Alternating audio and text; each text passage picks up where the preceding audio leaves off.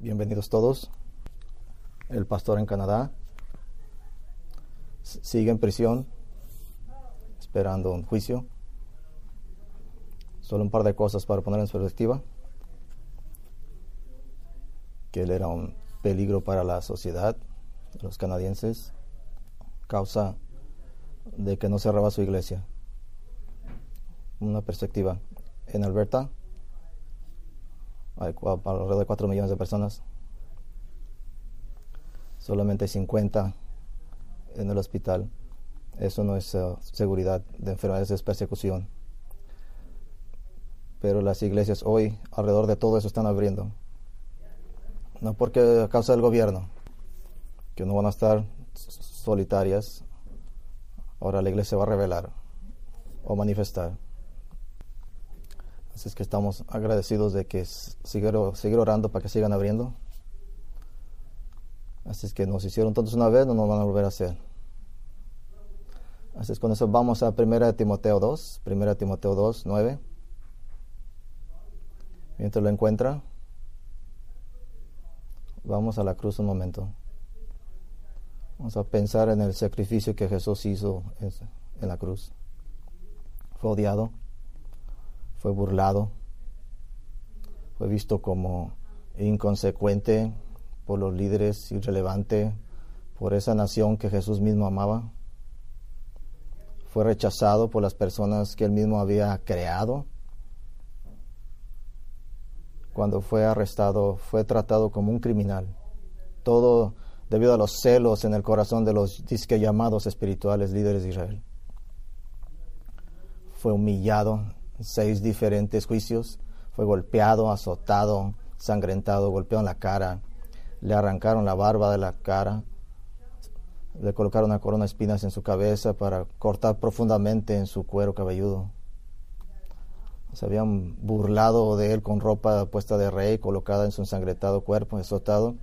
Y cuando la sangre se había en su espalda había coagulado en la prenda, se la arrancaron, abriendo de nuevo esas heridas llevó la viga transversal de su cruz tan lejos como pudo hacia Gólgota. Así es que no había dormido toda la noche anterior. Ese lugar de ejecución llamado el lugar del cráneo, fuera de los muros de Jerusalén. En su humanidad él no podía, él colapsó. Por completo cansancio, deshidratación y sangre perdida. Simón le ayudó a, a cargar la cruz y cuando Jesús llevó al, al Gólgota, fue puesto en esa cruz sobre la estillada y enorme clavos de hierro clavados en sus muñecas y en sus pies. La cruz fue levantada inmediatamente. Jesús comenzó la, la lucha que enfrenta a todas las víctimas de la crucifixión, la lucha solo para respirar. Ahora el peso de su propio cuerpo pronto deslocaría sus muñecas y hombros siendo que sus brazos parecieran grotescamente largos. Y parecería en la cruz con un dolor insoportable durante seis horas.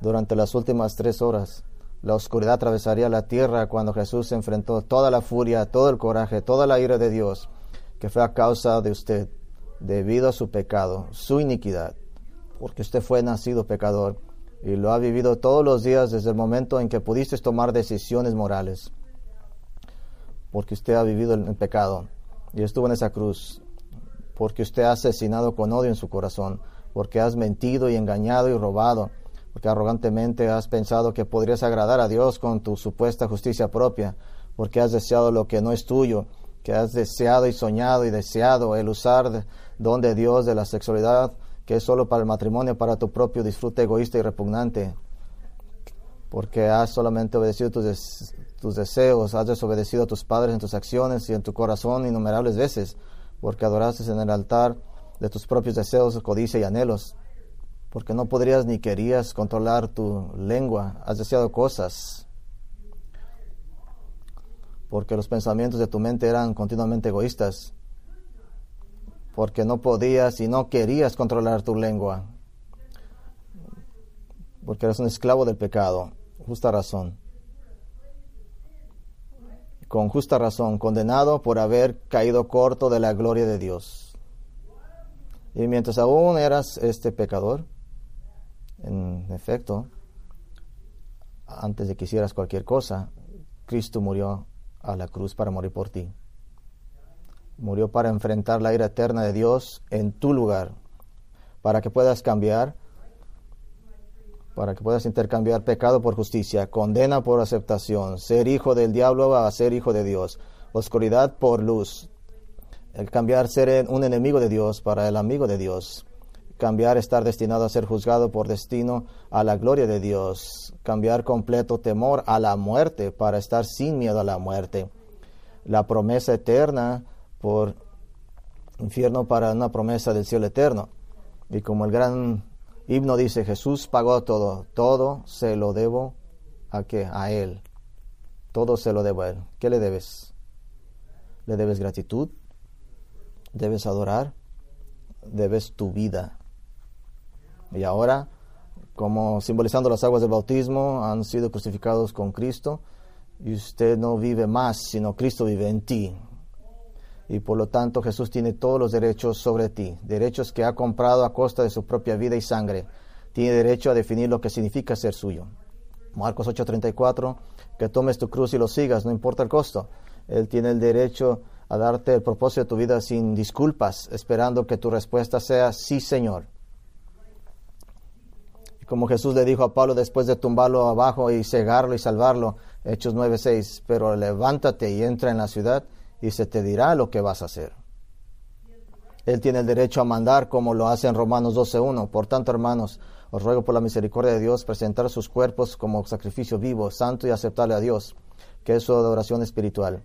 Él, él tiene el derecho de establecer los parámetros de su vida en cuanto a lo que debe ser un creyente verdaderamente convertido en Cristo. Él pone estos parámetros en Juan 14.15. Si me amas, mantendrás mis, ¿qué? mis mandamientos.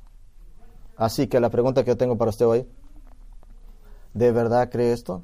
¿En realidad cree usted esto?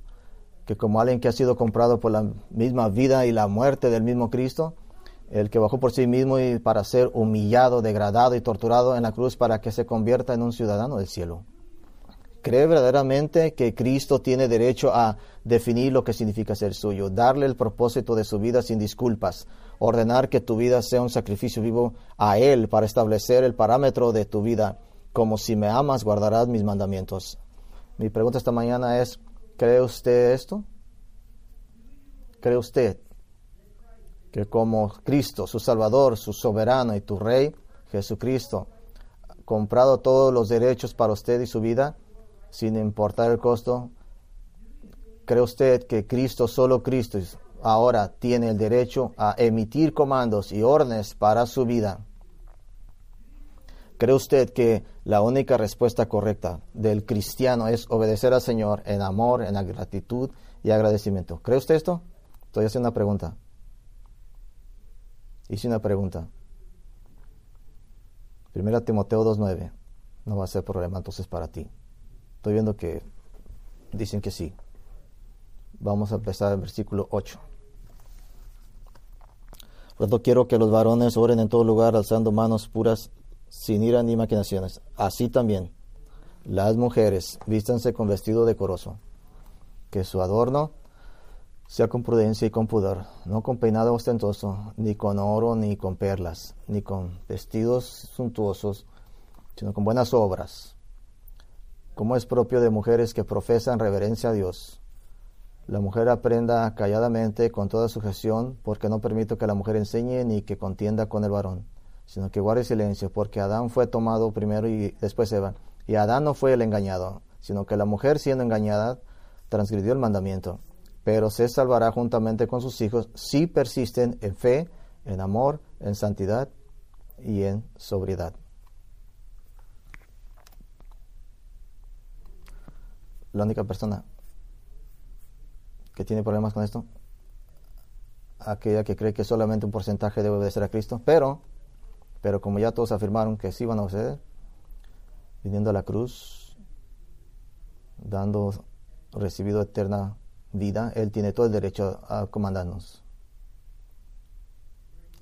La primera persona que Satanás fue tras El primer ser humano que el engañador intentó distraer del derecho y la palabra de Dios era nuestra madre común, Eva.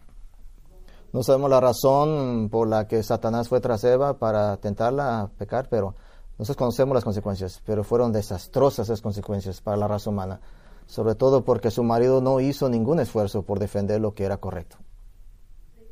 Y Satanás no ha dejado de perseguir a las mujeres. Extremadamente ha sido tras las mujeres a través de, de brutales abusos por parte de los hombres. Esto ha sido uno de los mayores fracasos de la humanidad por milenios, horriblemente, desde la creación de la mujer pero cubiertamente, debajo del radar, Satanás ha venido tras las mujeres espiritualmente. El engañado para mujeres es una multimillonaria industria del dólar. Es una industria. Primero, Satanás crea deseos insaciables de cosas que son innecesarias y entonces proporciona los medios para que las mujeres cumplan esos deseos en un creciente círculo de codicia, drama, egoísmo y relaciones desastrosas. y desde los días del apóstol Pablo, los encantos del mundo y las distracciones del mundo, las expectativas culturales de las mujeres han estado tratando de abrir la puerta de la iglesia y a menudo con mucho éxito. Creo que esto era una broma, unas cosas que pusieron en la línea. Y luego después me di cuenta que era cierto. Cuando vimos la confusión de eh, un, recientemente un pastor metodista que abrió el 117 Congreso con una oración a un Dios vago, terminó con un a hombre, amén, amén, a mujer. Pensaba que estaba jugando, que era una broma, hacer algún tipo de declaración sobre los roles de género, según él. Para combatir este engaño y confusión, siempre debemos ir a la verdad. Así que llegamos a uno de los pasajes con más debates de todos el Nuevo Testamento. Siempre ha sido debatido que no quiere obedecer a Cristo. Se ha derramado mucha tinta y algo de sangre sobre estos siete versículos. Pero confío en que, como todos ustedes desean someterse a Cristo, como un seguidor completamente devoto, recibirá esto con gozo, como lo que puede parecer confuso se vuelva claro en su mente en esas semanas. Ahora, en mi experiencia de consejería, lectura y observación, podríamos ser capaces de armar un retrato amplio de una superficialidad del siglo XXI.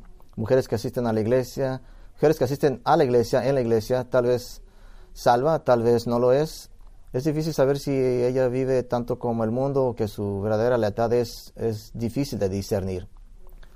Esto sería más o menos. Tiende a especializarse en las relaciones y menos en la verdad desea insaciable de, cosas más de esto o aquello. Puede creer en la sumisión a sus maridos en teoría, pero, pero no vivido realmente en la realidad.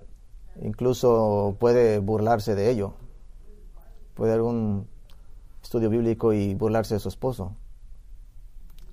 Acosada por los chismes y compartir la idea de simplemente tomar el conocimiento a la tumba para que parezca fuera de discusión. Hay una curiosidad abrumadora sobre la vida de los demás, una sangre ansiosa de información, buscar en Google a todos, tratar de obtener información para la emoción momentánea que crea esas cosas. Hay un anhelo de reflexionar y usar ejemplos de alguna manera, ideales feministas todavía, tratando de encajar esos ideales a una comprensión semibíblica del papel de la mujer en el hogar y en la iglesia y no entender cómo se hace eso. Se enoja fácilmente, se molesta fácilmente, se ofende fácilmente. Usa emociones personales como indicador de lo que está bien y lo que está mal. No solo a menudo opera el, el capricho de la emoción, sino que ejerce un derecho a hacerlo y todos los demás solo deben tener cuidado. Es feliz de aprender siempre en la iglesia en, cuanto nada contradiga lo que ella cree o ya cree. Los ideales como el autocontrol, la tranquilidad y la dignidad son reemplazados por una obsesión por satisfacer las necesidades personales utilizando manipulación y presión para salirse con la suya, tratando de obtener atención en lugar de ser amable y elegante y dignifante, digna. mucho todo esto permanecerá bajo la superficie siempre y por toda una vida cuando que las relaciones no sean demasiado reales, siempre que la predicación se mantenga suave y complementaria y mientras se aborden determinadas cuestiones dedicadas delicadas de la iglesia de tal manera que no haga enojar a nadie. No estoy tratando de ser duro para las mujeres.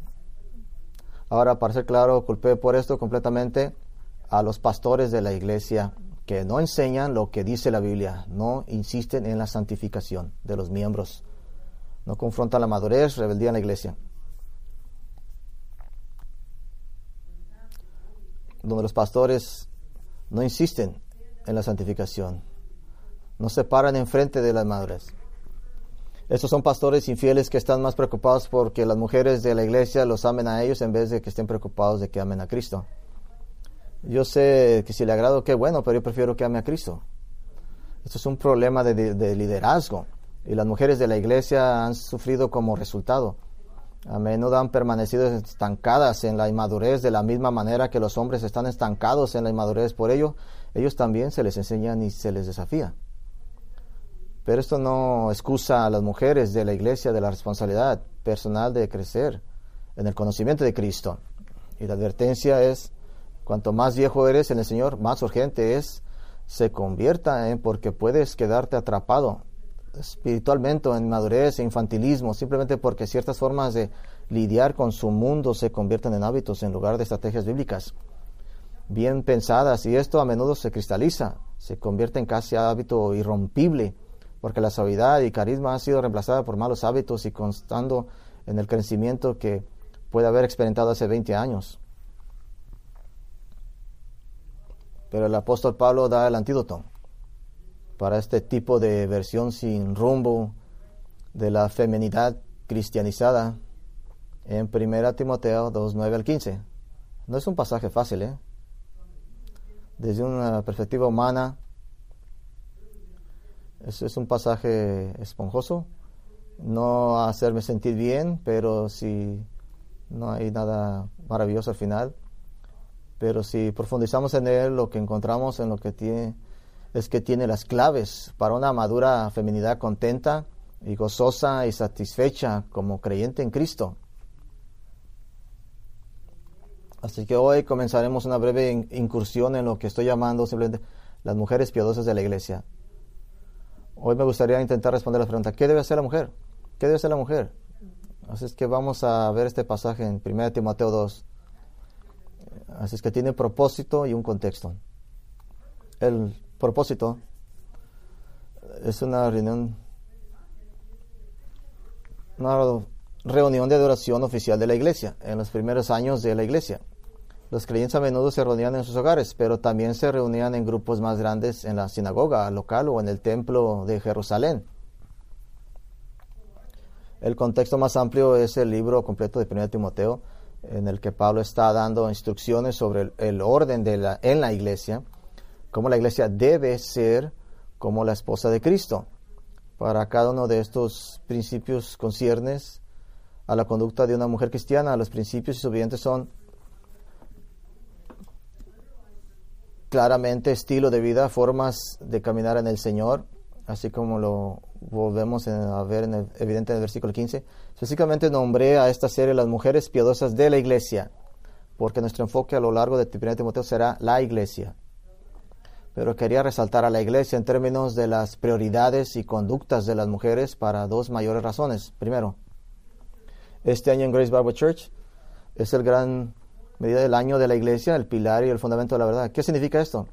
que no solo debemos representar las verdades de Dios, pero vivir las respuestas consiguientes ordenadas en la Sagrada Escritura. Esa es la diferencia.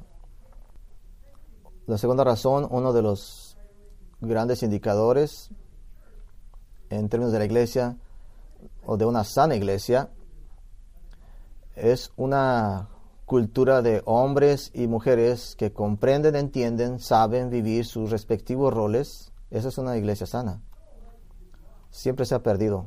Esto se ha perdido en gran parte del evangelismo, como si los roles de género fueran separados de nuestra fe. Eh, de hecho, veremos en un mensaje posterior que los roles de género se entretejen profundamente en nuestra, en nuestra fe porque están enraizados en el orden creado por Dios. Pero esto es sin duda un pasaje que es impactante. Ya va a creer en la Biblia o no va a creer simplemente. Así es que va a ser impactante este mensaje para la mujer del siglo XXI, espiritualmente desnutrida, y ciertamente en más de una ocasión expone a falsos creyentes en la iglesia porque trazan la línea aquí en su obediencia a Cristo. Expuestos como no regenerados, no puede ser un verdadero seguidor de Cristo si se compromete a un solo 75% de su misión. Eso no puede ser. Ahora me gustaría darle una advertencia a nuestros esposos. Para los esposos. Así es que usted no necesita hacer preguntas a esposas como antes de que haga muecas. No que estar preguntándole a su esposa como, ¿entendiste eso? Eh, ¿Estás tomando notas? No tienes que pegarle con el codo. O mira, aquí está un papel y una lapicera para que apuntes. ¿Te debo repasar los puntos para ti? No, no tienes que hacer eso, esposo. La predicación es la obra del Espíritu Santo a través de su palabra y no necesita tu ayuda. Solo ore por las mujeres de nuestra iglesia. Es prácticamente lo que le voy a decir a las mujeres de nuestra iglesia. Estarán orando por usted cuando lleguemos a Timoteo 3, que se trata de los hombres. Y Dios tiene muchas cosas que decir a los hombres. Así que quiero sumergirnos en esta agua suavemente, especialmente si es nuevo en Grace Bible Church. Puede esperar esta agua que sea helada, fría, incómoda, pero al ir entrando la encontrará cálida e invitadora y deliciosa. ¿Por qué? Porque en cualquier momento conoces la voluntad de Dios para tu vida. Esa es una delicia. Para el resto de nuestro tiempo, solo para entrar en ese pasaje, quiero intentar responder a la pregunta, ¿qué puede hacer una mujer? ¿Qué debe ser una mujer? Específicamente, ¿qué debe ser una mujer con este pasaje? ¿Qué debe ser una mujer con este pasaje? Porque la cultura enseña todo lo contrario. Cinco respuestas a esta pregunta. ¿Qué debe ser una iglesia, una mujer? La primera respuesta honre la autoridad y la infabilidad de las escrituras. Honre la autoridad y la infabilidad de las escrituras. Estas, dos palabras, a propósito, vamos a definirlas. La autoridad de las escrituras dice que las escrituras y la escritura solamente tiene autoridad espiritual sobre tu vida. No puedes compararla con ninguna otra cosa. Bueno, puedes decir, la, cultura dice esto, así es que voy a hacer lo que dice la cultura. En esta, en esta ocasión voy a hacer lo que dice la Biblia. No trabaja así. Solamente la escritura, escritura solamente tiene la autoridad.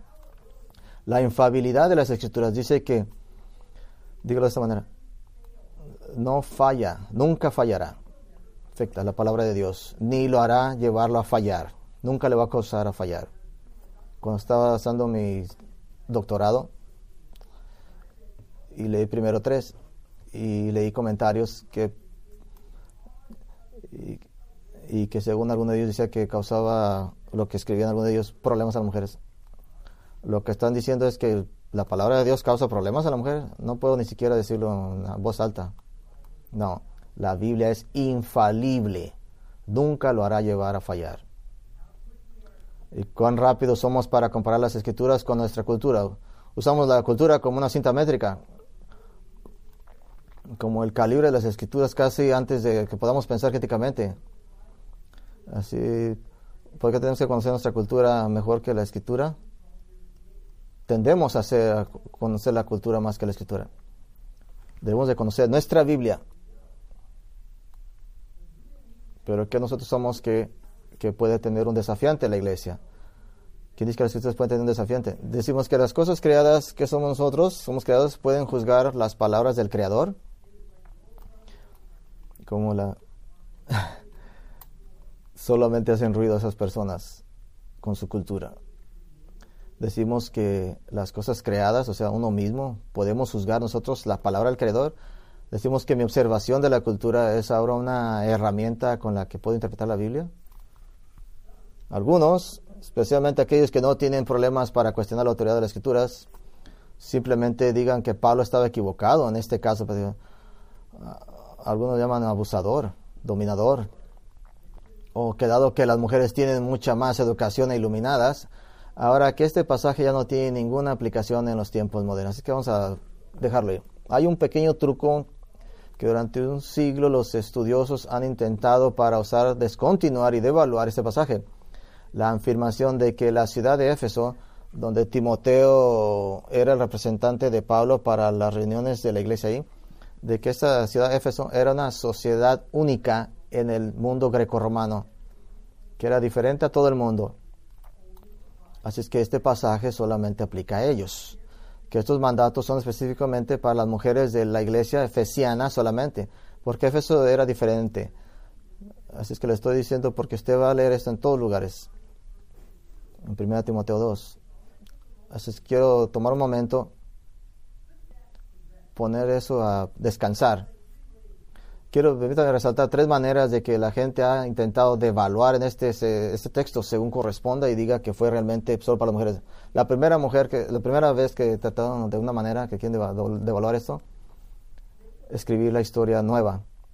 Ellos dicen, Éfeso fue un semillero de feminismo radical, por lo que estos mandatos eran necesarios para contrarrestar eso.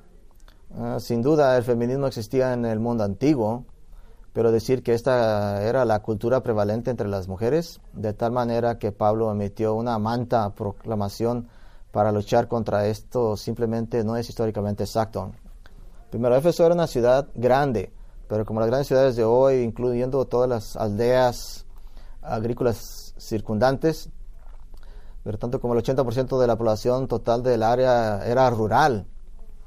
Así es que están hablando de mujeres, esposas, hijas vivían en ranchos, rancherías. Segundo, esas mujeres en la ciudad, de la ciudad, como hasta una tercera de aparte eran esclavas que no tenían cualquier derecho legal para hablar y ciertamente ninguna posición social. Así es que lo último que pensaban era tratar de sobrevivir. E incluso esclavos que compraban su libertad tan a menudo se volvían a la vuelta para seguir trabajando para sus antiguos mismos. Así que cualquier feminismo y derechos de las mujeres, movimientos que existieron, y lo hicieron, pero existieron durante un periodo relativamente pequeño, solo una fracción de mujeres de Éfeso. Así que están tratando de reescribir la historia, tratando de adaptarla. Así que la segunda razón, la prohibición de que las mujeres enseñaran, es un mito. Que la prohibición de que las mujeres enseñaran a los hombres era porque había muchas mujeres sin educación de, en Éfeso. Eso es un mito. Es cierto que las mujeres tenían menos probabilidades de educarse que los hombres en el mundo antiguo, pero esto a menudo se pinta como mujeres de alguna manera ser completamente analfabetas o simplemente apenas poder leer. Ese no es el caso, especialmente en las ciudades grandes. Así es que, de hecho, si bien las mujeres no solían aparecer como oradores públicos, médicos, abogados o filósofas, esto no significa que, fueron completamente sin educación. En hecho, casi nunca iban a la escuela. Así es que solo significa que la mayoría no fue, lo llamaríamos, solamente iban a la escuela de posgrado. Casi nadie avanzó más allá de lo que llamaríamos sexto grado. De hecho, la educación de las mujeres sí sucedía, simplemente sucedió en mayor parte en privado especialmente en hogares de clase alta, hijas fueron educadas a veces extensamente por tutores privados, ya que estas hijas pueden convertirse en administradoras de la familia numerosa algún día. Estudiaban lenguajes, matemáticas, todo lo que, lo que ocupaban para ayudar a la familia. Tercer manera que han devaluado este texto, la vamos a llamar la falsa, falso hogar vivir. Las mujeres se sentían oprimidas, sin confianza en sus hogares, lo que condujo al problema de las actitudes de superioridad femenina. ¿Suena familiar eso? Todo eso es lo que es, es la horrible manera de estudiar la palabra de Dios, la peligrosa práctica de lectura contemporánea. Así es que ahora las mujeres que Pablo se dirige en la iglesia eran extremadamente ricas, como veremos. Y habían sido administradores del hogar sobre extensas casas o fincas con sirvientes e incluso tal vez ayudando a su esposo con el negocio de la familia? ¿Por qué una mujer quería intentar competir con los hombres cuando ya tenían amplia autoridad? Un erudito que ha hecho extenso trabajo en corrección histórica mal interpretado sobre descripciones de en Éfeso escribió, ellas, diciendo a las mujeres, pueden haber ocupado un cargo público o enseñado, no porque estuviera prohibido por hombres dominantes, sino porque no tenían interés para hacerlo tenían sus propias esferas de influencia. Así que, en lugar de intentar desesperadamente explicar a Dios su voluntad con cosas radicales, ¿por qué mejor no vamos a la escritura? Vamos en 2 Timoteo 3:16. Toda la escritura es inspirada por Dios y provechosa para enseñar, para redarguir, para corregir, para adiestrar en justicia. Es más consistente que lo que dice la gente. Segunda respuesta a la pregunta que debe ser una mujer, que puede ser una mujer, no puede ser tan corta, es que aquí va. Recuerde que la igualdad espiritual y los diferentes roles coexisten perfectamente. Recuerde que la igualdad espiritual y los diferentes roles coexisten perfectamente. El fundamento teológico para el diseño de Dios de la humanidad y feminidad no es una construcción social, no es una invención de humanidad. Está arraizado en el relato mismo de la creación, sí mismo, Génesis 1.27. Entonces Dios creó al hombre en su imagen, a la imagen, a imagen de Dios lo creó. Hombre y hembra los creó, los hizo a ellos los dos. Por cierto, no me voy a meter gráficamente. Están describiendo anatomía cuando dice hombre y hembra. Esto es un hombre y esta es una mujer en términos de anatomía física del hombre y mujer. Hay una diferencia fundamental entre los dos sexos.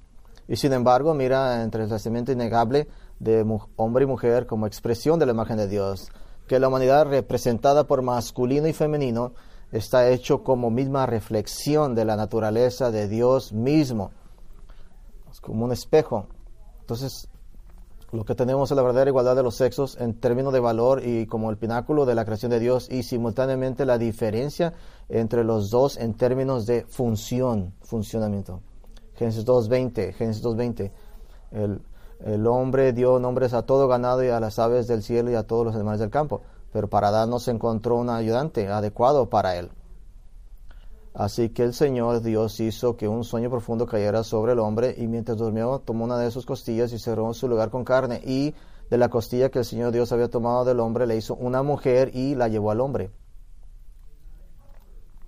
No había ayudante para él. Ella fue hecha para ser un ayudante, asistente, sin embargo, está hecha adecuada para él literalmente como una imagen espejo, la misma pero diferente. El hombre y la mujer eran iguales en esencia y nobleza y como el pináculo que toda la creación, diferentes en función.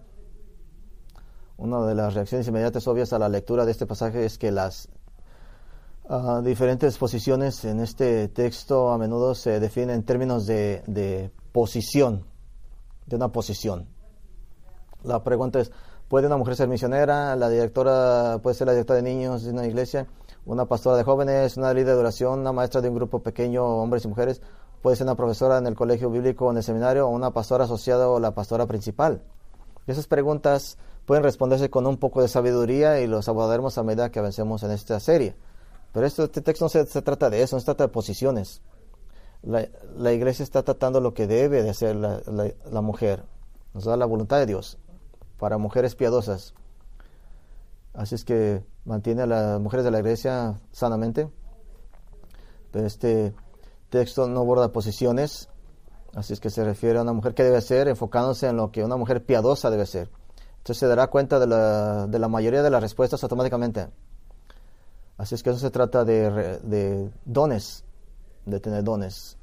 La posición de este pasaje de una mujer de Dios desea desempeñar un papel subvital en el reino de Cristo. Es que la función de la mujer y del hombre son diferentes en la iglesia, son los roles. Así es que el Señor nos manda que estemos reflexionando en ellos. Es que uno no está sobre encima del otro. Ya le leí de Juan, versículo 5. Jesús hace solamente lo que su Padre le pide. Jesús se sometió al Padre para la cruz. Que todo lo que ha dado el Padre, Él hacer. Estamos cuestionando lo que Cristo hizo, cuestionando lo que su Padre le pide. ¿Acaso cuestionamos Hebreos 1 que dice que Jesús es la huella exacta de Dios, que Él es el resplandor de Dios mismo? Cada quien tiene funciones y no se subordina ninguno al otro y son igual en toda manera. Vamos a dar una tercera respuesta a la pregunta, ¿qué puede ser una mujer? Vamos a aprender una palabra nueva para algunos. Tenga cuidado de una hermenéutica impulsado por la cultura. Hermenéutica. Método de estudio de la Biblia. ¿Herma qué? Hermenéutica solo significa método de estudio de la Biblia. ¿Cómo estudiar la Biblia? Eso es hermenéutica. Comentaristas en la historia recientemente la interpretación de 1 Timoteo 2 han sido a menudo gravemente culpables de cambiar su hermenéutica. Cambien su hermenéutica método de estudio bíblico para adaptarse a, políticamente a una cultura moderna, interpretación correcta de Timoteo 2.9. Daré un ejemplo la próxima semana incluso de una brillante comentarista que básicamente puntea y se da por vencido en este texto que tiene algún significado relevante a nuestro contexto actual.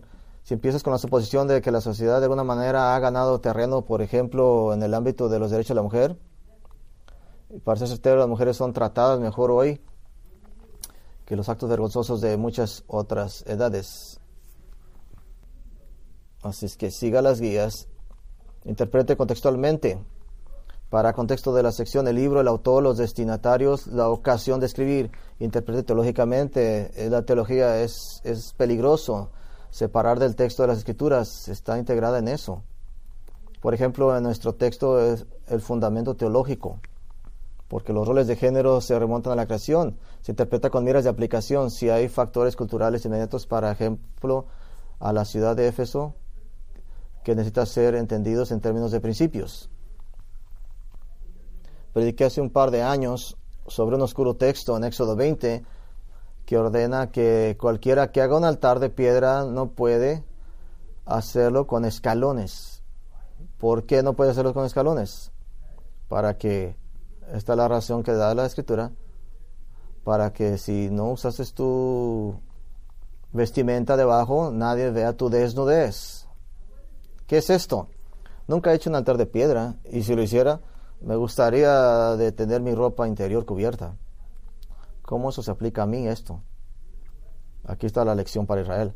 La lección iba a haber vestimenta modesta en la presencia de Dios por, por la causa de la santidad. ¿Suena familiar? Leer primero Timoteo 2. Así también las mujeres vístanse con vestido decoroso, con su adorno, sea con prudencia y con poder. ¿Dónde? Reuniéndose en Cristo. Pero si niega algún pasaje de la Escritura ser completamente inaplicable, entonces ¿por qué Dios lo incluyó en primer lugar? Interprete con literalidad histórico, gramática, de que palabras y cada estructura de oración y asuntos y cada situación histórica en el que se encuentra el texto es verdadero, es importante. No negar la revelancia para hoy, pero para mejor entender la revelancia para hoy, interprete con necesidades. Déjale una pregunta. Si Éfeso es una única situación en el mundo antiguo, eso es lo que haríamos suponer. Vemos una consistencia total en términos de función y rol y actitud y definiciones de piedad, pero hay contradicción en esas interpretaciones. No puede simplemente descartar ciertos versículos porque no se ajustan a la cultura, a nuestra cultura. Hablando de eso, no solo debe ser cuidado con la hermenéutica impulsada por la cultura. no, no aplique las cosas de la cultura con la escritura. La escritura se explica sola. Así que tenga cuidado con la hermenéutica de la cultura. Así que la cuarta respuesta, ¿qué puede hacer una mujer? Sienta la libertad de ignorar las normas culturales. Ignore las normas culturales. Por definición, el pueblo de Dios es diferente y establecido aparte de la filosofía y los sistemas mundanos. Israel recibió leyes dietéticas y leyes para toda la vida, que se diferenciaban de sus vecinos para demostrar que de que fueron separados por Dios. En Pedro 2.11, Pedro nos llama extranjeros y peregrinos en este mundo y como tales nos insta a abstenerse de las pasiones de la carne que hacen la guerra contra tu alma. Juan nos recuerda en 1 de Juan 2.15, no ames al mundo o las cosas en este mundo. Si alguien ama al mundo, el amor del Padre no está en él. Jesús dijo en Juan 15, 19, porque no eres del mundo, pero yo te escogí fuera del mundo. A Jesús es al que buscamos, no la aprobación de nuestra cultura. Filipenses 3:20 nos dice que nuestra ciudadanía está donde? En los cielos en el cielo. Y de ella esperamos un Salvador, al Señor Jesucristo. Lo siento de los incrédulos de nuestra cultura y aquellos que han infiltrado las iglesias, tan desesperados para ser aprobados unos por otros, tan desesperados la aprobación de los demás. ¿Qué puede ser el más despertado? ¿Quién puede parecer el más compasivo? Palabra para robar su dinero, toda esa gente que se actúan como compasivos. ¿Quién puede ser más rápido en las últimas bandas populares? Opiniones. ¿Quién puede ser que más apoya el asesinato de bebés en el útero? Este agarrarse por la aprobación de otros es como una droga, un deseo que impulsa y motiva a los malvados. Leí hace reciente una mujer que, que su vida se había porque había conocido a Nancy Pelosi. Motivados por ese tipo de aprobación, solamente lo hacen los malvados. En términos de mujer, nuestra cultura sigue, odian a las mujeres, tratan de denigrarlas, que tratan de quitar lo que te podía bendecir. Así las denigran con el punto de la vista en la Biblia sobre la feminidad y siempre, siempre lo harán. No puedes unir la cultura y la escritura. Nunca le va a dar satisfacción. Nunca probarán satisfacción. La más carrera exitosa, la mayor cantidad de dinero ganado, el mayor prestigio otorgado, la mayor cantidad de títulos de postrado, los premios corporativos y reconocimientos. Eh, he hecho la búsqueda de esas cosas como ídolos del corazón solo conducen a una vida sin valor, una vida sin propósito, una vida que podría haber sido eternamente. Y, puede ser que seas cristiano y vivir una vida sin ningún propósito. Una vida llena de fracasos. Sí, se te han perdonado tus pecados, pero has desperdiciado tus años de vida como cristiano. En lugar de meterse en el río de lucha no se meta como a todas esas gentes como pirañas y cocodrilos, todos arañándose y mordiéndose por reconocimiento y, de y lograr cosas y el día que mueren, todos se desaparecen. Busque la mayor satisfacción, la mayor recompensa que posiblemente puede imaginar. ¿Qué tal esto? Sus hijos se levantan y la llaman bienaventurada. Su marido también la elogia. Muchas mujeres han hecho excelentemente, pero las superas a todas. El encanto es engañoso y la belleza vana, pero una mujer que teme al Señor debe ser apreciada. Dele del fruto de sus manos y que sus obras la laven en las puertas. ¿Qué significa? Proverbios 71. Que el fruto de sus manos la laven en las puertas. Que los líderes están en las puertas y su esposo. Miren, les tengo que decir algo. Miren, alabo a esta mujer sobre todas las del planeta. La recompensa que anhelamos de Cristo, escuchar sus palabras es bien hecho, buen y fiel servidor. El Señor nunca, buen trabajo, eras más despierto que cualquier otra de esas personas en la cultura.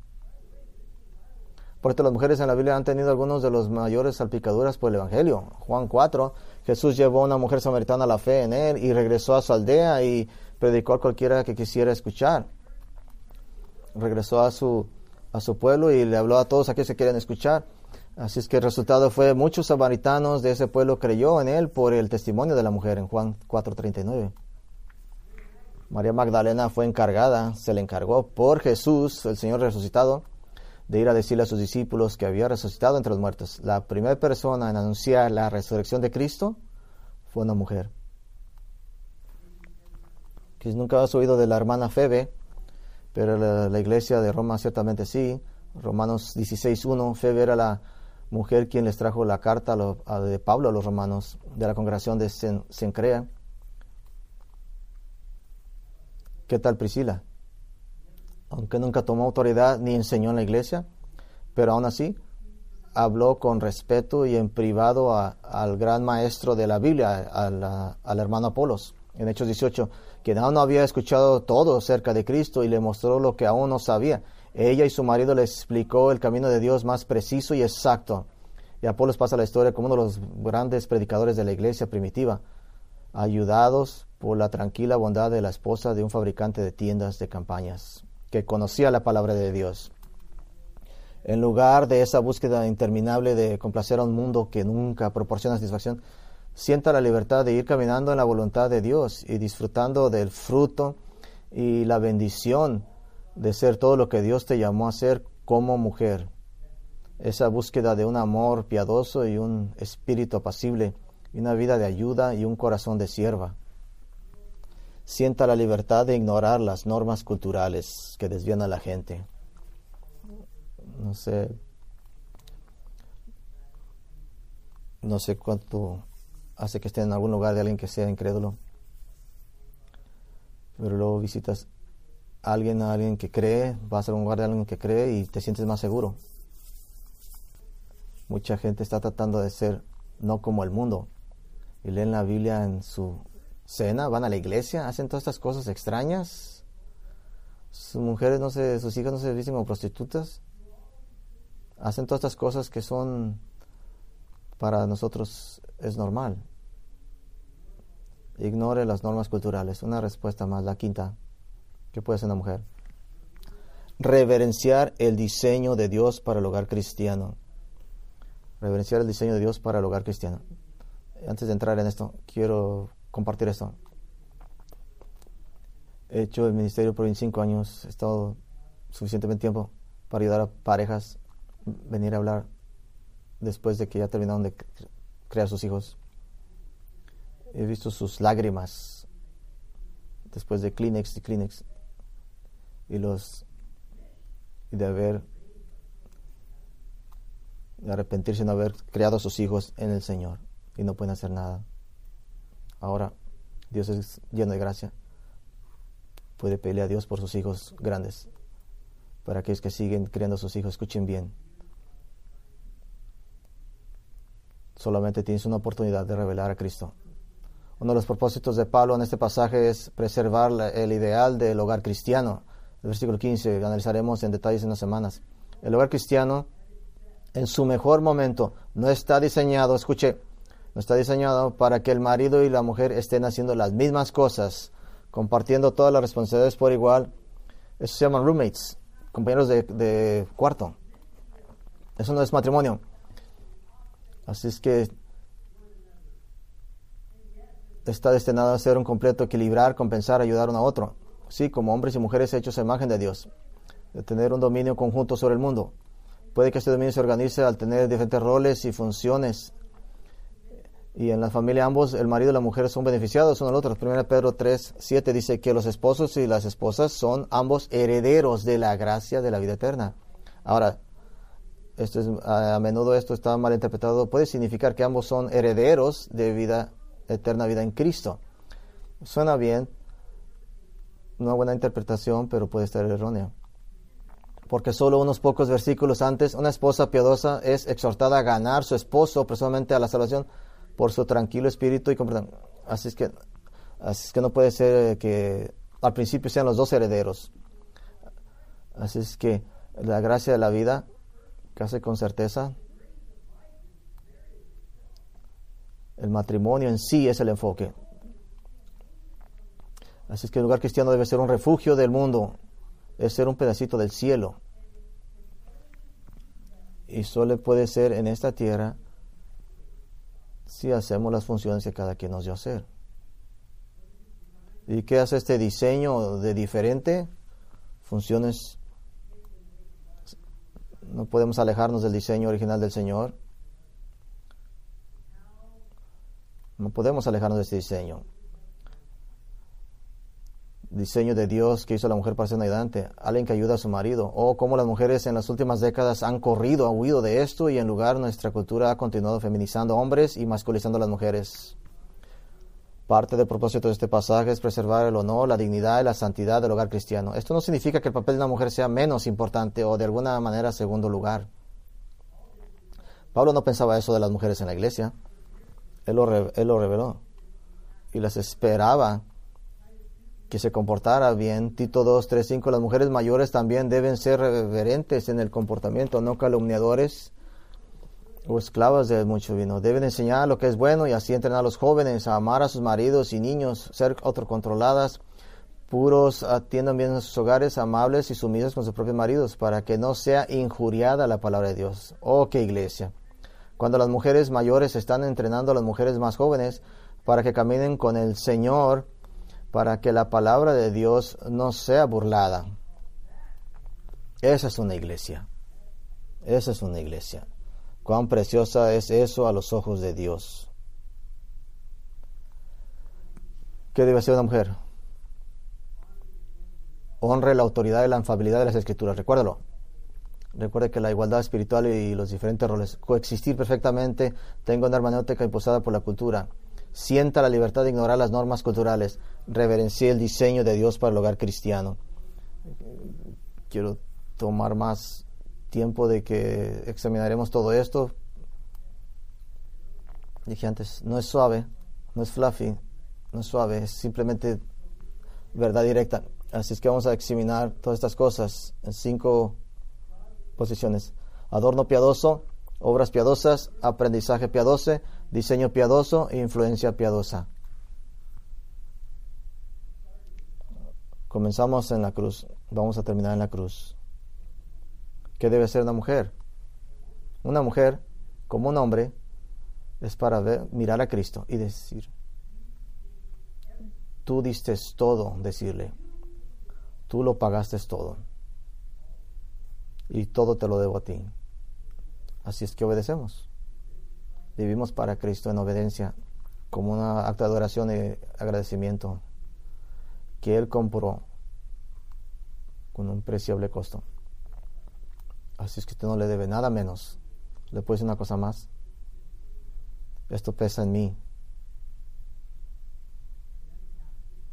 La persona más triste en la iglesia de Cristo son gente que no obedecen a Dios. Y los miro en mi oficina. Alguien tiró una piedra, quebró una ventana. Una de las mujeres de las mujeres que oigo de las mujeres. Sé que depresión es, es una cosa que causa mucha cosa de inconfortamientos. Pero una vez que estamos eliminando todas estas cosas, esos problemas, y a veces simplemente el resultado es de que no estoy queriéndome someter a Cristo, no pienso obedecer. El gozo, la paz, no pueden mezclarse con la ingratitud y la desobediencia. Así que también tengo gozo, también esto pasa, hablando de algunas, de todos aquellos ustedes que hacen lo que el Señor es su voluntad. Así es que le hablan a sus hijos, crían a sus hijos en el Evangelio. Estamos en la iglesia, están en la iglesia, están involucradas, están amándose unos al otros, maridos, mujeres, mujeres, maridos, la familia oran, leen la Biblia, alaban y me dicen a mí, oh, nuestros corazones arden de gozo porque porque están caminando en el diseño de Dios. O pueden ignorarlo y simple caminar como la persona más insatisfecha del mundo. Vamos a hacer lo correcto, vamos a orar. Padre, te damos gracias por ese tiempo que tuvimos en tu palabra. Estamos apenas comenzando. Vamos a ir profundizándonos, escarbando. Oramos por nuestras familias. Pido por las mujeres de nuestra iglesia. Las amo, las amamos. Son el color, la delicia, la fragancia. La maravillosa gente de la iglesia de Cristo. Y te damos gracias por ellas. Y que en la siguiente semana sean de ayuda. Oro que nos lleves y nos acerques más a Cristo que encuentres esas áreas de ídolos que tenemos escondidos en el closet y los tires y oramos. Que ofrezcamos nuestros cuerpos como vivo sacrificio en santidad, en adoración y damos las gracias en el nombre de Cristo. Amén.